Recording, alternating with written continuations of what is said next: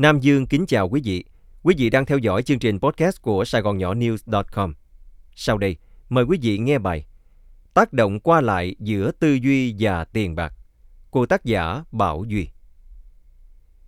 Tiền bạc giống như mọi khía cạnh của cuộc sống, không chỉ là một thực thể vật chất, đây còn là một cấu trúc tâm lý đang xen sâu sắc với cảm xúc, nhận thức và kinh nghiệm sống của chúng ta. Các hành vi tài chánh thường được truyền qua nhiều thế hệ hoặc được hình thành từ kinh nghiệm trong quá khứ, có tác động đáng kể tới tình trạng kinh tế và chất lượng cuộc sống nói chung của chúng ta. Dựa trên các nguyên tắc sư phạm xã hội, một phương pháp kết hợp giáo dục và công tác xã hội với trọng tâm là phát triển toàn diện, các chuyên gia trên Medium đã khám phá mối quan hệ giữa tư duy và tiền bạc, làm sáng tỏ cách thức những trải nghiệm trong quá khứ hình thành các hành vi tài chánh, đi sâu vào tác động qua lại giữa tâm trí và tiền bạc nhấn mạnh tầm quan trọng của giáo dục tài chính, vai trò của trí tuệ cảm xúc và cách tiếp cận sư phạm xã hội có thể thúc đẩy các hành vi tài chính lành mạnh hơn. Sơ đồ tinh thần của một người bao gồm niềm tin, thái độ và kinh nghiệm, đóng một vai trò quan trọng trong việc định hình các quyết định tài chính của người đó. Những lược đồ này có thể bắt nguồn từ thời thơ ấu của một cá nhân và thường bị ảnh hưởng bởi thói quen tài chính và thái độ của bậc phụ huynh của cá nhân này đối với tiền bạc. Mặc dù các lược đồ này đóng vai trò là lối tắt hữu ích, giúp chúng ta điều hướng các bối cảnh tài chính phức tạp, nhưng chúng cũng là nguyên nhân dẫn nhiều người tới những con đường nguy hiểm. Ví dụ như một người lớn lên trong một gia đình mà tiền thường xuyên khan hiếm sẽ phát triển tư duy quá mức, khiến họ có những hành vi tài chính quá thận trọng hoặc quá mạo hiểm. Mặt khác, người lớn lên trong các hộ gia đình giàu có thường phát triển tư duy phong phú, dẫn tới các mô hình chi tiêu không bền vững hoặc coi thường giá trị của đồng tiền.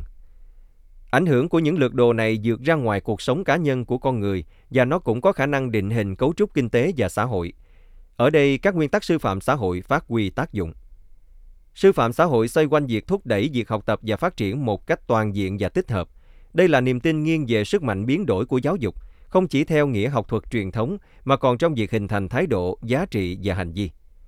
Trong bối cảnh hành vi tài chính, sư phạm xã hội nhấn mạnh tầm quan trọng của giáo dục tài chính – nhưng đây không chỉ đơn thuần là hiểu sự khác biệt giữa cổ phiếu và trái phiếu hay học cách lập ngân sách, mà là về việc giúp các cá nhân hiểu được sơ đồ tài chính của họ và cách chúng ảnh hưởng tới hành vi tài chính của mình. Điều này liên quan tới việc khám phá lịch sử tài chính của một người và giải nén những trải nghiệm và cảm xúc liên quan tới tiền bạc. Hơn nữa, điều này cũng bao gồm việc hiểu những ảnh hưởng của xã hội và văn hóa đối với tư duy tài chính của một người và vai trò của trí tuệ cảm xúc trong việc đưa ra các quyết định tài chính. Các quyết định tài chính cốt lõi của chúng là những quyết định cảm tính. Cho dù đó là cảm giác hồi hộp khi thực hiện một khoản đầu tư mạo hiểm hay sự lo lắng liên quan tới nợ nần, cảm xúc của một người là một phần không thể thiếu trong cách mà người đó quản lý tiền bạc. Trí tuệ cảm xúc, khả năng hiểu, quản lý và sử dụng cảm xúc của con người một cách tích cực đóng một vai trò quan trọng trong việc đưa ra các quyết định tài chính đúng đắn và cho phép chúng ta nhận biết và điều chỉnh phản ứng cảm xúc của mình đối với các tình huống tài chính ngăn chúng ta đưa ra những quyết định bốc đồng do sợ hãi, tham lam hoặc căng thẳng.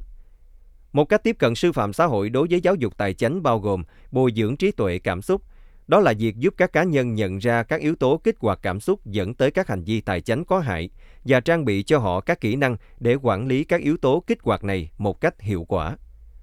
Mối quan hệ của một người với tiền bạc rất phức tạp và mang tính cá nhân sâu sắc, được hình thành bởi nhiều yếu tố từ kinh nghiệm trong quá khứ tới phản ứng cảm xúc của từng người. Việc nhìn xa hơn những con số và hiểu khía cạnh con người của tiền bạc là điều cần thiết. Bằng cách này, chúng ta không chỉ sẽ cải thiện tình trạng tài chính của mình mà còn đóng góp cho một xã hội công bằng và hiểu biết hơn về tài chính. Quý vị vừa theo dõi chương trình podcast của Sài Gòn Nhỏ News.com cùng với Nam Dương. Mời quý vị đón nghe chương trình sau.